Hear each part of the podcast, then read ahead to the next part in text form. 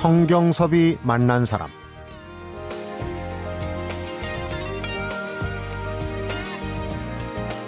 개구리들은 봄이 오는 걸 어떻게 알고 잠을 깨는가? 원래 변온동물인 개구리에게는 본능적으로 온도를 감지하는 생체 시계가 있습니다. 오늘이 바로 그 개구리 생체 시계가 작동하는 경칩입니다. 성경섭이 만난 사람, 오늘은 개구리 박사 한국양서파충류 생태연구소 소장 심재한 박사를 만나봅니다.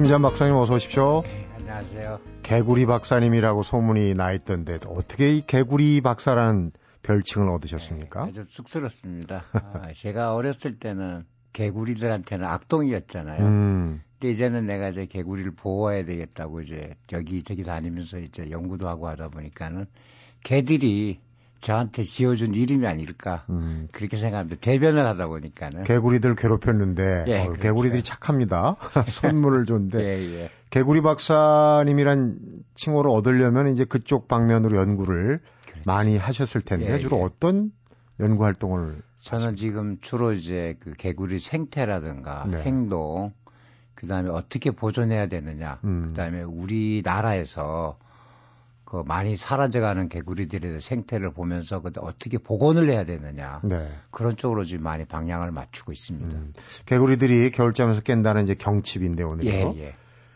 예전에 보면은 이제 그 겨울 추위가 좀 빨리 끝나기도 하고 예. 또 늦게까지 가기도 하고 뭐 지구 온난화 얘기도 있고 그래서 이 개구리들이 겨울잠에서 참 혼란스럽겠다 하는 얘기를 들어요. 예, 맞습니다. 올해는 어떻습니까? 올해 경칩은? 올해도 매 마찬가지예요. 음. 그러니까는 우리가 지구 온난화라는 큰 타이틀을 놓고 보면은 어 지구가 온도가 올라가면서 또 어, 기온 변화가 너무 변화가 이게 저 격동적이라 그럴까요? 네.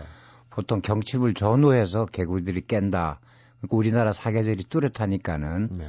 그런데 경칩이 돼서 깨웠는데 갑자기 날씨가 추워집니다. 음. 다시 겨울로 돌아가요. 그러다 보니까 냉해를 입어가지고 개구리들이 집단 폐사를 하게 되는 경우가 거네요. 어, 최근 한 3, 4년 동안 아주 많은 현상이 벌어지고 있습니다. 그러니까 개구리들도 좀 헷갈릴 거예요. 그렇죠. 그런데 기본적으로 개구리들이 겨울잠에서 깨는 예. 어떤 그 독특한 메커니즘이 있습니까? 어떻게 봄이 되는지 알고 아, 그게 이제 아까? 좀 전에 말씀하셨던 그 뭐 생체 시계 뭐 이런 말씀을 쓰셨는데 그 개들이 사람처럼 시계를 차고 다니는 건 아니고 그렇겠죠. 그 변온 동물이다 보니까는 온도가 이제 봄이 되면 올라가지 않습니까? 네. 그러면 이제 몸에 이제 신진대사, 물질대사가 이제 활동화가 이제 이제 일어나니까는 음, 너 잠에서 깨어서 일어나서 움직여라, 목이 활동하라 하는 것이 그 몸에서 자극을 주게 됩니다. 네. 그게 바로 우리가 우리 조상들이 절기를 맞췄던 음. 경칩이 되는 거죠. 그러니까 칩거하다가 일어나라, 음. 깨어서 나와라. 네. 근데 그거를 맞춰서 이제 경칩을 전후해서 개구리들이 나온다. 그렇게 맞추는 겁니다. 그러니까요. 그래서 네. 아까 말씀하신 그 기온 변화가 이제 격동한다고 예, 예, 표현을 예. 하셨는데 어, 이때쯤 깨어나도 될 것 같아 나와는 다시 추워지고 그렇죠. 뭐 이런 현상 때문에 예, 이제 예. 그 생체 리듬이 흐트러지는 거 아니겠습니까? 맞습니다. 맞습니다. 얼어 죽는 것도 있겠고 예, 예. 개체수 변화에 굉장히 당연히 있습니다. 그러니까 얼어 죽다. 보니까는 생물 다양성 측면에서 새끼를 가진 암컷 개구리들이 예를 들어서 한 마리가 죽었다 그러면 수백 마리의 개구리 후손이 못 나온다고 봐야 되겠죠. 음, 그러면 이제 개구리 숫자는 우리 인간이 인위적으로 거기에다가 무슨 작용을 한 것이 아니라 자연의 현상에 의해서 음. 또 줄어들게 되는 겁니다. 얼어 죽는 거 말고도 네. 다른 어떤 장애 같은 건 없겠습니까? 아, 그건 이제 우리 인간에 의해서 그 바이러스 같은 거 있지 않습니까? 네. 어, 몇 년 전만 해도 우리 황소개구리 뭐 아주 그 외래종에 와서 우리가 아주 곤욕을 치렀잖아요. 식용으로 들어왔는데 그렇죠. 아주 예, 뭐 예, 생태 파괴 예, 주범이라고 그랬어요. 근데 우리가 이제 그건 스스로 이제 우리가 조절할 수 있는 그 뭐랄까 교훈을 우리가 얻었고요. 음, 근데 새로 요즘에 들어오는 그, 그 애완동물을 수입하다 보니까는 그 항아리 곰팡이라는 것이 들어옵니다. 아, 항아리 곰팡이. 예, 그 피부에 감염돼 가지고 한 녀석이 오염이 되면은 옆에 수백 마리가 같이 죽어버립니다. 음, 그게 비근한 예로 이제 파나마의 황금 개구리라고 아주 이쁜 개구리가 있어요. 네. 거지 전멸을 시켰습니다. 작년 말에 외신에서 본 기억이 네. 납니다. 아 그렇습니까? 네. 예, 예. 그게 뭐 일본까지도 예, 예? 맞습니다. 일본에서 들어와서 지금 우리나라에 들어오는데 음. 제가 야외 나가 보면 간간히 집단으로 수백 마리가 근데 보통 개구리들 수명이 있는데 어느 한 지역에 수백 마리가 갑자기 다 죽었다 그러면은 그거는 같은 날짜에 태어나서 같은 날짜에 죽었다. 음. 그거는 이론적으로 맞지가 않거든요.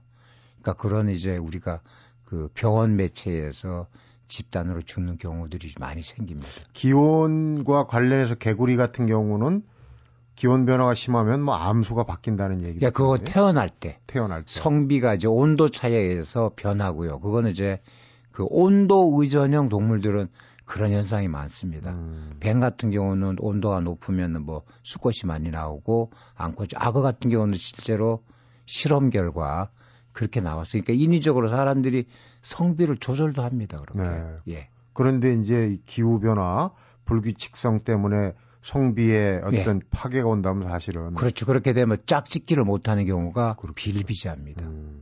근데 이제 무엇보다도 제일 그 심각한 거는 이제 개체 수가 줄어드는 거 예, 아니겠습니까? 맞습니다. 어느 정도입니까? 요즘 뭐 개체 수 조사 최근에 한 거 있으신가요? 아, 근데 참 이것이 안타까운 것이요. 네. 다른 뭐 연구하는 학자들이 많은 그 새라든가 음. 포유동물 같은 경우는 뭐 설악산에 사냥이 몇 마리 산다. 이렇게 정량화를 시킬 수가 있잖아요. 네. 근데 개구리 같은 건 좀 어렵습니다. 그게 워낙 한 산에도 뭐 흩어져 있으니까는. 음.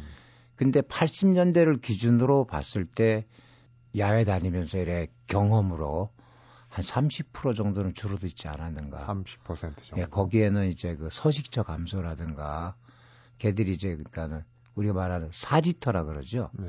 농경지가 감소되고 뭐 이런 것 때문에 농약이라든가 여러 가지 요인들이 작용을 한 것 같습니다. 음. 뭐 다른 동물에 비해서 개구리가 사실은 친근감 있고 우리 주변에서 예, 지금 좀 많이 사라져서 예, 그런지 예. 개구리 박사님도 좀 적다고 걱정을 하셨는데 예, 예. 그 여담으로 중간에 그 개구리 박사님이 되시는 과정에서 뭐 예. 개구리와 남다른 인연이 있습니까? 어떻습니까? 제가 어렸을 때는요. 저 대관령 밑에서 살았는데 네. 진짜 놀이개감이 없었잖아요. 그때는 심심하면 개구리 잡아갖고 진짜 나쁜 짓을 많이 했죠. 음. 근데 그때는 진짜 개구리한테는 악동이었죠. 네. 근데 지금은 이래 보면은 우리 곁에 너무 많이 없어지니까 그 개구리 한 마리 자체가 너무 음. 소중한 겁니다. 그러니까는 서울 도심에 뭐 우면산이나 어디에 무슨 개구리가 나타났다 이러면은 그것이 하나의 기사화가 돼가지고 뭐 아주 그냥 사람들이 막 안절부절 하지 않습니까? 음. 흔히 있었던 건데. 그 이제 보면 이제 그 청개구리 있지 않습니까? 청개구리 조그마한 거. 예, 예, 예. 청개구리가 이제 비 올 때 막 울면은 어미가 그리워서 운다고 막 사람들이 막 그러잖아요. 네. 근데 거기에 보면 숨은 뜻이 엄청나게 있습니다. 그렇습니까? 예. 음. 청개구리가 천기를 알리는 개구리라 그래요. 하늘의 기운. 음. 그러니까 청개구리가 울면은 저 비가 올 확률을 30%를 맞춘답니다. 음. 그러니까는 기상 예보관이라는 별명을 갖고 있어요. 전에 청개구리 설화도 있지 않습니까? 예, 맞습니다. 그거 엄마 얘기를 반대로 하다가 예, 예, 예, 예. 비 오면 떠내려갈까 예, 예. 그것이 뭐냐, 청개구리가 울니까는 비가 온다, 비가 올 징조를 나타내는데 개구리가 우는 거를 어머니에 대한 불효자의 대변인 소리로 우리는 그냥 무관심 속에 넘어갔지만 음. 그것이 기후를 예견하는 거죠. 음. 그 자체가. 그러니까 청개구리가 그렇게 천기를 알고 예, 예. 어, 미리 예, 예. 어, 예고하는 예, 그런 예. 거는 그 어떤 동물적인 동물적인 본능이죠. 본능이고 예. 그런 걸 어떻게 느끼는 감지 기관이 따로 있나요? 그러니까 피부에서 습도가 많아지니까는 아. 자극이 바로 안으로 들어가니까 대뇌에서 울음소리로 바로 자기들이 대변을 하는 겁니다. 음, 개구리한테 이제 몹쓸 짓을 많이 해서 사죄하는 의미에서 개구리 박사가 되셨다고 그러셨는데 예. 사실은 이 개구리 양서류라고 표현하는데 예, 예. 양쪽에 이제 물묻 예, 물하고 예, 묻어서 맞습니다. 같이 사니까. 예, 예. 근데 이게 그 어떤 환경의 지표 아닙니까? 맞습니다. 이게 많이 사라진다는 거는 우리 인간한테도 예, 뭔가 좀 좋지 않은 일이 예. 올 거라는 당연합니다. 어떤 그, 그 예. 어, 예지 예, 예. 같아요. 그게 다른 예를 들면은 옛날에 탄광에 그 환기 시설이 안 돼 있을 때는 카나리아라는 새를 탄광에 넣어놨습니다. 네. 그 새가 울면은 탄광 안에 산소가 부족하니까는 광부들아 탈출해라 음. 이런 식의 시그널을 신호를 줬답니다. 근데 지금은 개구리가 줄어든다는 것은 그만큼 우리 인간도 이 지구에 살 수 있을 날이 얼마 남지 않았다라는 것을 개들이 무언의 암시를 준다고 보는 거죠. 네. 그 자체가. 그렇군요. 그러니까 개구리가 사라지는 게 예. 결국은 우리가 사라질 날도 멀지 않았다. 그게 너무 좀뭐 좀 세게 어, 강조를 드린 건데. 어, 극단적으로 예, 예. 그러고. 보면은 지구 시계로 봤을 때요. 우리 인간은 11시 55분에 지구에 태어났습니다. 근데 지- 개구리는 6시에 태어났어요. 원래 주인이죠. 원래 주인입니다. 네. 근데 지구를 먼저 태어나서 여지껏 지켜왔던 파수꾼인데 결국은 지구하고 갈 때까지 같이 가는데 그래서 더 소중한 겁니다. 그러면은 네. 이 개구리를 포함해서 이런 이제 양서류들 예. 우리랑 공생할 음. 수 있는 방법은 뭐가 있을까? 우선 뭐 많이 잡아먹지 말아야 될 것 같은데. 당연하죠. 그거는 뭐 당연한 거. 그거는 이제 환경부에서 법적으로 참 막 규제를 많이 합니다. 옛날보다는 포획하는 자, 그다음에 뭐 먹는 사람 이제 처벌하는 기준이 있는데 또 물리적으로 네. 지금 이래 보면 우리가 이동 통로라고 하는 것은 보면은 큰 대형 동물에 너무 초점이 맞춰져 있어요. 음, 뭐, 곰, 뭐, 곰이라든가 뭐, 너구리, 고라니 많은데, 실제 개구리 한 마리 죽는 거는 우리 사람들이 참 쉽게 관가를 하거든요. 네. 그런 작은데 배려가 좀 뭐랄까, 개들이 살아가고 개체수를 증가하는데 도움이 되고요.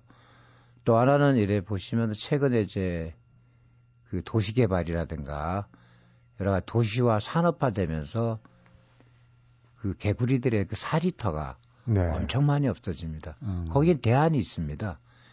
개들이 사는 서식처를 개체 서식처라고 주변 인근에다가 또 만들어주면 되거든요. 그 비근한 대로 저, 꽤 오래됐죠. 호주 시드니의 월드컵, 어, 저 올림픽 때 네. 그 나라의 고유종의 황금종 녹색 청개구리가 주경기장 만드는 데서 나타났어요. 음, 주 경기장을 옆으로 조금 돌렸습니다. 서식처를 보존하고 네. 또 기회성을 더 주기 위해서 또 대체 소지도 만들고. 그러니까 우리 인간이 좀 그런 자꾸만 배려만 해주면은 네. 좀뭐 숫자가 더 많이 늘어나지 않을까. 네, 그렇게. 생각합니다. 개구리하고 공생하는 방법은 사실 이제 개발 너무 개발 위주로 가다 보면은 예, 예. 굉장히 피해를 보게 되고 하는데 비근한 예로 이제 이동 통로라도 하나 제대로 예, 만들어주고 대체 예. 서식지 만들어주고 예. 근데 결국은 개구리들이 번성하면 인간도. 번성할 수 있다는 예, 예, 그런 맞습니다. 얘기네요. 예. 성경섭이 만난 사람 오늘은 개구리 박사님이죠. 한국 양서파충류 생태연구소 소장 심재한 박사를 만나보고 있습니다.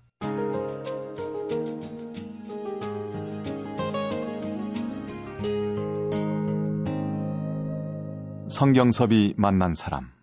개구리 하면 이제 퍼뜩 떠오르는 것 중에 하나가 좀 시끄럽다. 예. 그래서 참개구리를 이른다 그러는데 악모구리 들끓는 듯 한다. 예. 뭐 시끄럽다는 얘기인데 개구리는 왜 이렇게 시끄럽습니까? 태생적으로? 생명의 특징 중에서요. 가장 중요한 것이 종족 번식의 본능입니다. 네. 근데 개구리들은 수컷이 울잖아요. 그러니까 번식기가 되면 수컷이 암컷을 유인하기 위- 하기 위해서 아주 짝을 찾는 거네. 짝을 찾기 위해서 어. 우렁차게 우는데 암컷이 그 목소리가 크고 우렁차고 멋있으면은 자기 짝을 선택을 합니다. 어. 근데 자연 상태에서는 수컷이 많아요. 그러다 보니까는 그 많은 수컷 중에서 자기가 택함을 당하려면은 당연히 크고 멋있는 소리를 내야 되는데 네. 그러니까는 번식기가 1년에 한 번이지 않습니까? 그러니까는 그 번식기 때는 자기 온몸을 다해서 열정을 담아 가지고 뭐 사랑의 세레나를 부른다 그럴까요? 네. 소리를 지를 수밖에 없습니다. 어, 동요에는 가족들이 모여서 노래를 하는 걸로 되는데 그거 아니군요. 그거는 네. 진짜 개구리들만 갖고 있는 처절한 울부림입니다. 음, 네. 개구리나 사람이나 좀 건강 상태가 좋을 때는 목소리가 우렁차고 그런 모양이죠. 예. 좀 시끄러워도 참, 참아야 될 것 같은데. 제가 보기에는 그거는 저 옛날에 우리 어렸을 때 정치를 생각하고 한다면은 네. 그 순간이니까는 뭐 참는 것보다는 즐긴다고 생각하면 음, 참 좋을 것 같습니다. 그러니까요. 그게. 어디 뭐 시골 여행이나 예. 그다음에 이제 어디 음악 같은 데도 이렇게 예. 그 어, 배경 효과음으로 나오는 개구리 소리 참 듣기 좋거든요. 예, 예 맞습니다. 근데 이제 어, 지금 좀 있으면 시작하겠지만 논에 물대고 예, 예. 모 심기 시작할 땐 특히 좀 더 시끄러워요. 막 잠에서 그렇습니다. 깨서 예, 그런지. 예, 예, 맞습니다. 그런데 개구리 나오신 김에 어, 우리가 흔히 보는 개구리는 제 경험 같은 그냥 산개구리라고 부르는 게 많았어요. 예, 어, 맞습니다. 그런 게 예. 많았는데 지금은 좀 구경하기 힘든데 네. 개구리 종류는 얼마나 됩니까? 우리 국내에. 아, 개구리는 한 14종 되고 15종, 14종 뭐 황소개구리 포함하면 뭐 아, 15종 되고 그다음 도롱뇽 정도가 4종 정도 되고요. 네. 어, 그래 있는데 다 소중한 존재들입니다. 음. 우리나라에 지금 서식하고 있는 종류들이. 근데 거기서 황소개구리는 이제 외래 도입종이라 그래서 위해종으로 이제 좀 나쁜 말로 낙인이 찍혀갖고 네. 미운 오리 새끼가 됐는데 그러니까 객지 와가지고 고생하는 거죠. 맞습니다. 예. 근데 그게 뭐냐면 우리나라에서 초기에는 천적이 없었잖아요. 네. 먹는 녀석들이. 근데 최근 들어서는 황소개구리를 먹는 녀석들이 이제 나타나요. 천적들이 나오고. 예, 그러니까 뭐 수소곤충들 중에서 육식성들 있잖아요. 올챙이 잡아먹고 백로하고 외가리들이 또 잡아먹고 네. 너구리 먹고 이제 수달들이 하천에 같이 사니까는 나타나면 잡아먹기도 하고 뭐 그런 종류들이 연구해 본 결과 한 23종 이상 이렇게 음. 많이 나타났습니다. 주변에서 지금은 너무 개구리 구경하기가 힘들긴 한데 네. 어, 주로 어떤 종류입니까? 우리 혹시라도 예. 어디 농촌을 갔거나 이제 이 계곡에 가서 딱 봤을 때 음. 대표적인 야 저건 어떤 개구리다 한 몇 가지만 좀 알려주세요. 개구리 딱 하면 우리가 이제 가장 떠오르게 이제 대명사가 그 먹개구리, 떡개구리 해서 참개구리라 개골 개골 하고 우는 거, 네. 돈에 사는 거 음, 아주 점프력이 대단합니다. 한 1m 이상의 점프를 하고요. 그다음에 아주 동화 속에 자주 나오는 청개구리. 청개구리 예. 꽥꽥꽥 하고 우는 개구리.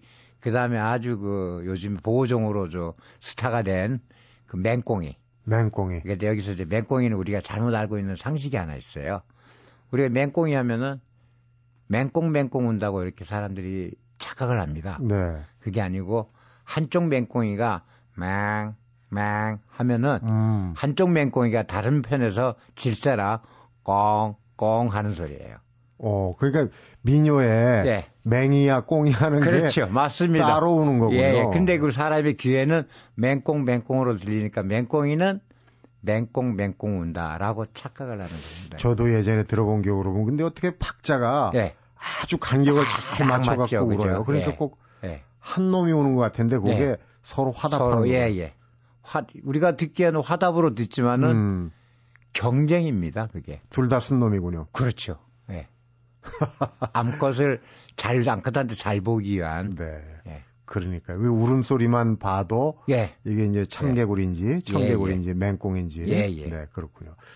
어, 우리가 이제 농경 문화의 전통적인 그 나라기 때문에 예. 이제 그 벼농사를 짓고 하다 보면 그 물론 문원이라고 예, 예. 그러죠. 거기 예, 예. 개구리들이 많이 예, 예. 살게 마련이고 그래서 우리 주변에서 얽힌 개구리에 얽힌 설화나 뭐 이런 얘기들이 예. 참 많이 있어요. 예. 경칩날 또 개구리 우는 소리 가지고 뭘 이렇게 예, 점치고 맞습니다. 그랬다면서요. 예. 조상님들이요.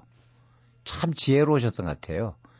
그 지봉유설이라든가 민담이라든가 옛날에 이런 걸쭉 살펴보면은 개구리가 아주 시끄럽게 우는 해에는 풍년이 든다. 네. 그런 얘기가 있고 걸어가면서 개구리 소리 들으면 또 어, 풍년이, 풍년이, 든다. 네. 뭐 이런 얘기도 많이 있었지 않습니까? 그 뭐냐면은 개구리가 많다라는 것은 그만큼 해충을 많이 잡아준다는 얘기거든요. 아, 그러니까는 수확이 많이 늘어날 수가 없잖아요. 음. 늘어날 수밖에 없죠, 그죠? 음. 그다음에 걸어가면서 개구리 소리를 듣는다는 거 듣는다는 거는 또 개구리가 또 많이 있다라는 거고 또 한편으로는 농부가 음. 부지런히 부지런하다. 움직인다는 소리거든요. 그러니까 수확을 하기 위해서 파종이나 뭐를 많이 심었다는 얘기입니다. 반대로 누워서 개구리 소리 그럼 이제 들었다 한가하다는 그러면 소리죠. 한가하다는 예. 소리. 와. 그러니까 개구리 울음소리 하나에도 예, 예. 우리 이제 농경 문화의 예, 어떤 그 맞습니다. 전통적인 예, 모습이 예. 예. 나타난군요. 그러면 참- 그러고 보면 참 어, 개구리가 우리하고 참 친근한 존재예요. 예. 어, 정말 그 우리가 예. 개구리에 얽힌 얘기도 많아요. 개구리 올챙이적 생각 못 한다. 예. 또 우물한 개구리. 우리가 주변의 개구리와 참 친근하게 지냈다. 앞으로도 예. 공존하기 위해서는 좀 자연 보호를 예. 어, 해야 되지 않겠나 하는 예, 생각이 맞습니다. 정말 듭니다. 예. 성경섭이 만난 사람 오늘은 개구리 박사 한국 양서 파충류 생태연구소 소장 심지한 박사를 만나보고 있습니다.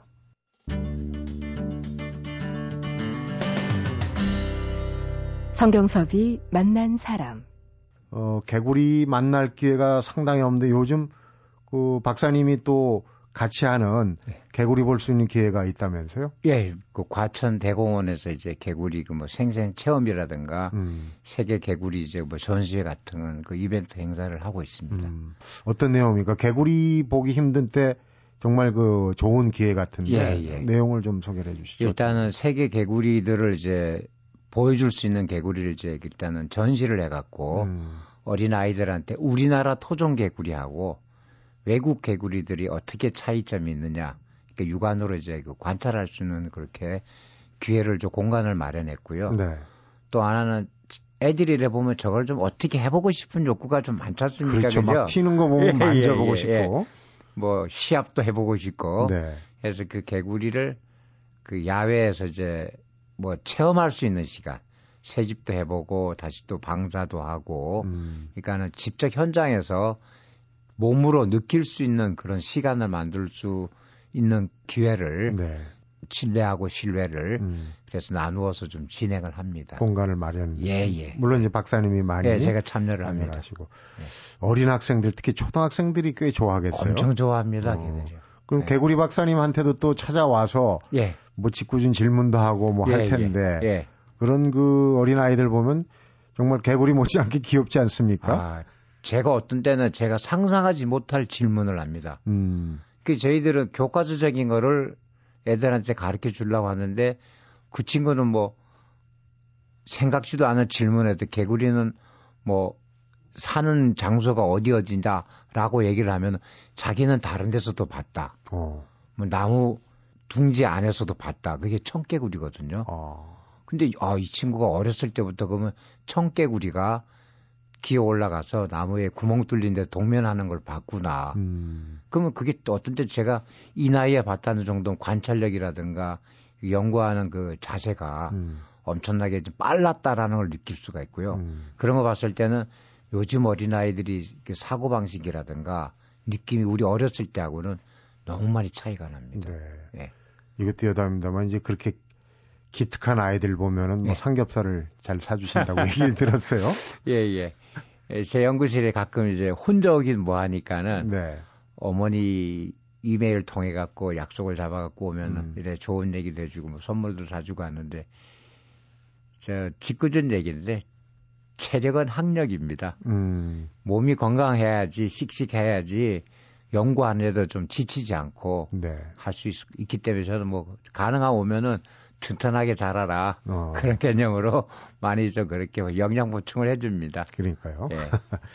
앞에서 이제 개구리 지금은 흔히 구경할 수 없지만 예전에 보면 이제 자연 관찰 예. 또 이게 이제 발생학적인 좀 특징이 있지 않습니까? 예, 예. 그거 하고 그다음에 해부학에 이제 예. 어린 아이들 재료로 쓰이고 했는데 어 나오신 김에 이제 박사님한테 네. 좀 그 지금 개구리에 관심을 갖는 뭐 어른이건 아이건 간에 네. 이 개구리의 어떤 발생학적인 특성에 대해서 예. 좀 설명을 듣고 싶은데요. 어떻습니까?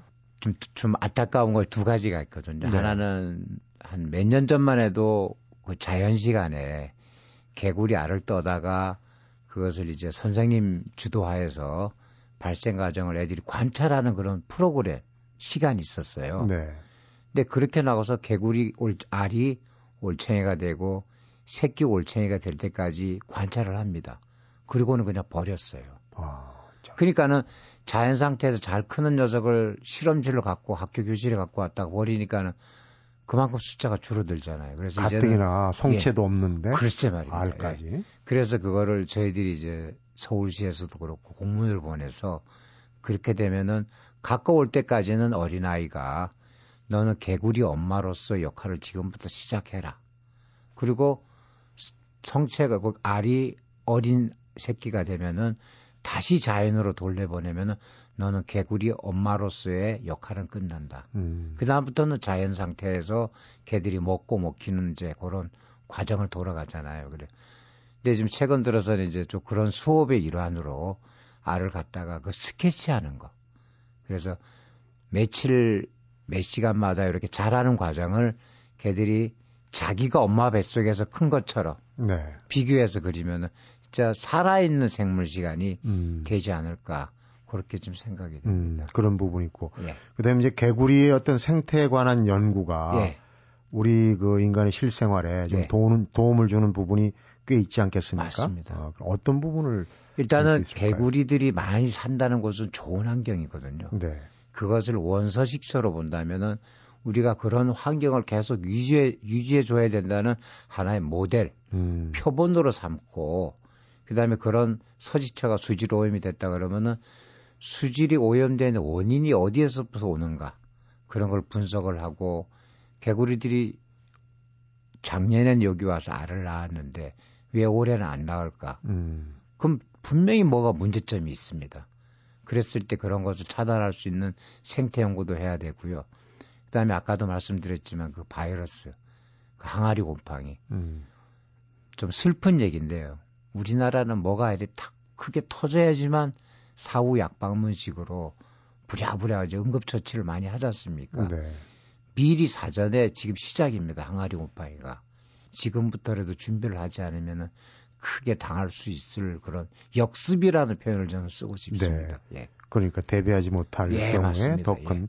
예. 근데 이제 항아리 곰팡이 앞에도 잠깐 말씀을 하셨는데 그 항아리 곰팡이가 외부에서 예. 들어온 예, 이제 예. 인자인데 우리 그 여건에서 보면 이렇게 그 광범하게 퍼질 수 있는 그런 여건은 어떤 맞습니다. 그게? 지구 온난화입니다. 온난화의 영향? 항아리 곰팡이는 온도가 올라가면 급속도로 퍼집니다. 그거는 보이지 않는 역습입니다. 음. 바이러스균은 보이지 않게 막 이렇게 물이나 아니면 공기 중에 어느 순간에 확 그렇죠. 예. 드러나는 거죠. 팍 퍼져버리니까 그때는 이미 늦게 되는 경우입니다. 음. 항아리 곰팡이 말고도 지금 우리가 뭐 서식처를 네. 파괴하고 그다음에 이제 지구 온난화의 기본적인 그 좋지 않은 여건도 있고 한데 이전 세계적으로 이제 개구리를 살리는 방안을 좀 공동 연구를 해야 될 것 같아요. 우리 개구리 예. 박사님이 예. 그 어떻습니까? 실질적으로 그 외국하고의 이제 공동 연구나 네. 어떤 그 연구를 예, 참고할 예. 만한 자료들이 많이 있습니까? 지금 세계적으로는 그럼 개구리 보존모 네- 뭐 네트워크라고 이래 형성이 돼 있고요. 근데 좀 우리나라에서도 산발적으로 벌어집니다. 소수 그룹에 의해서 이것을 하나 조직화 시킬 필요가 있지 않을까. 이렇게 좀 그물망식으로 네트워킹을 시키고 데, 이터베이스를 시키면은 서로 정보를 교환하고 음. 올해는 이 지방에서 무슨 개구리가 언제 산란을 했다. 저쪽에서는 언제 했다 그러면은 그것이 데이터가 추적이 되면은 그 자료 자체만 해도 지금 우리나라가 지구 온난화가 얼마큼 진전된다는 것을 나타날 수 데이터를 정량화 시킬 수가 있거든요. 네. 식물 같은 경우는 이래 보면은 특산물 지도가 변하잖아요. 그렇죠. 그게 바로 지구 온난화의 뭡니까 표식이거든요. 그러니까요. 소나무가 점점 올라 뭐 올라가고 사과 뭐 주산지도 올라오고. 이거 뭐, 뭐, 미- 저, 단감이 이쪽으로 올라가듯이. 네. 근데 그 식물은 그게 가능한데, 그러니까 그런 것처럼 산란식이라든가 동면 들어가는 시기, 음. 그런 것을 숫자화로 이렇게 전국적으로 네트워킹화 시키고 가면, 아, 지구 온난화가 우리나라가 어떻게 돼 예측하고 평가하고 나중에 모델링 하면은 우리나라가 언제쯤에 어떻게 될 것이다. 그럼 이걸 늦춰야 되지 않습니까? 음, 그죠? 그- 방안을 제시할 수 있을 것 같습니다.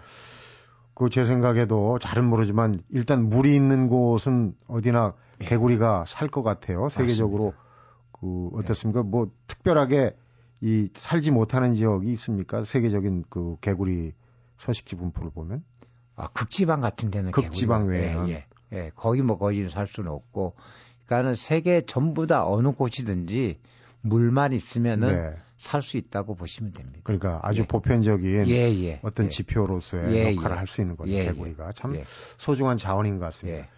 그동안 그 박사님이 쓰신 책에 꼭 프로필에 빠지지 않고 나오는 게 어, 개구리뿐만 아니라 양서 파충류에 대한 특별한 애정. 원래 예. 어, 생체 우리 지구 시계로 볼 때도 훨씬 전에 예. 지구의 주인이라고 얘기하셨는데 어, 양서 파충류를 위해서 어떤 굳은 일도 마지 마다하지 않는다 이렇게 얘기를 하셨어요. 그러니까요. 그러니까 예. 어, 꼭 이 저 당부하고 싶은 얘기가 있을 예. 겁니다. 저는 뭐 구린이를 맞이 않는다 그러니까 제가 뭐 어디 좀뭐 근육적으로 뭐, 부- 뭐 기부 행사 이런 건 아니고요. 네. 어디든지 저를 필요로 하면 저는 가서 뭐 강의도 해드리고 항상 열려 있습니다. 뭐 최근 들어서 고3 학생들이 과학 전람회 뭐 이런 거 아이디어를 내면은 네. 제가 모르는 답을 만들어 와요. 어. 참 영리하다면 영리하고 그 정보 수집력. 음. 근데 저는 거기다가 이제 툭툭 아이디어만 제시하고 줄거리에 주면은 되는데 그런 층들이 많았으면 좋겠고요. 일단은 네. 음. 당부보다는 제가 영국의 한 국립공원을 갔더니까요. 어, 이런 문구가 있습니다. 아무것도 가져가지 마라. 사진만 찍어가라. 그 다음에 아무것도 남기지 마라. 다만 발자국만 남겨라. 음. 그게 뭡니까? 그게 자연 보호잖아요. 그죠? 자연 속에 사는 것은 존재 가치는 그 속에 있음으로써 존재 가치가 빛나는 거지 다른 데로 옮기고 왔다 갔다 하면 조금 적이 있지만은 네. 만약에 훼손이 불가하다 진짜 이거 어쩔 수 없다 그럴 때는 반드시 대체 서식처라든가 그게 뭐냐면은 총량제 개념으로 우리 인간이 서식처를 한 10%를 없앴으니까는 주변에다가는 한 20% 이상으로 만들어주고 네. 뭐 그런 식의 우리 노력들이 옛날엔 수동적으로 많이 했었잖아요. 하지 마지 못해서 네. 이제 능동적으로. 독일에 가면은요 어, 자원봉사자들입니다. 두꺼비 순찰대를 아시나요?라는 프로그램이 있습니다. 두꺼비 순찰대. 예, 예.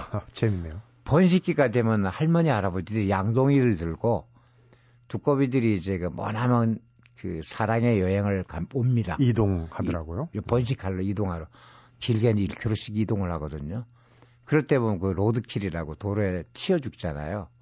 그거를 방지하기 위해서 그거를 다 주워다가 번식하는 장소에 옮겨주고 번식이 끝나고 다시 산으로 갈 때는 또 양동이다 담아다가 그 일정 기간 동안에 그 노력을 보고 참 저는 이렇게 갸륵한데 개구리가 안 살 수 없다. 음. 네, 그걸 느꼈습니다.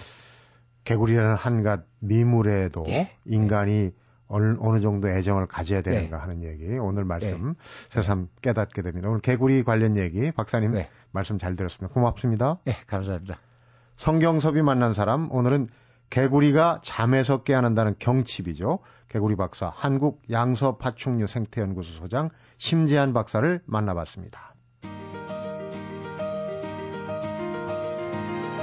개구리가 동면에서 깨어날 무렵이면 농촌에서는 담배모를 심고 과일밭을 가꾸면서 농사를 본격적으로 시작했다고 그러는데요. 우리네 삶에도 내 안에 동면을 깨우는 경칩이란 절기가 있지 않을까 싶습니다. 계획했던 일을 시작할 때가 지금 된 게 아닌지 경칩날에 되돌아보는 것도 좋을 듯 합니다. 성경섭이 만난 사람, 오늘은 여기서 인사드리겠습니다.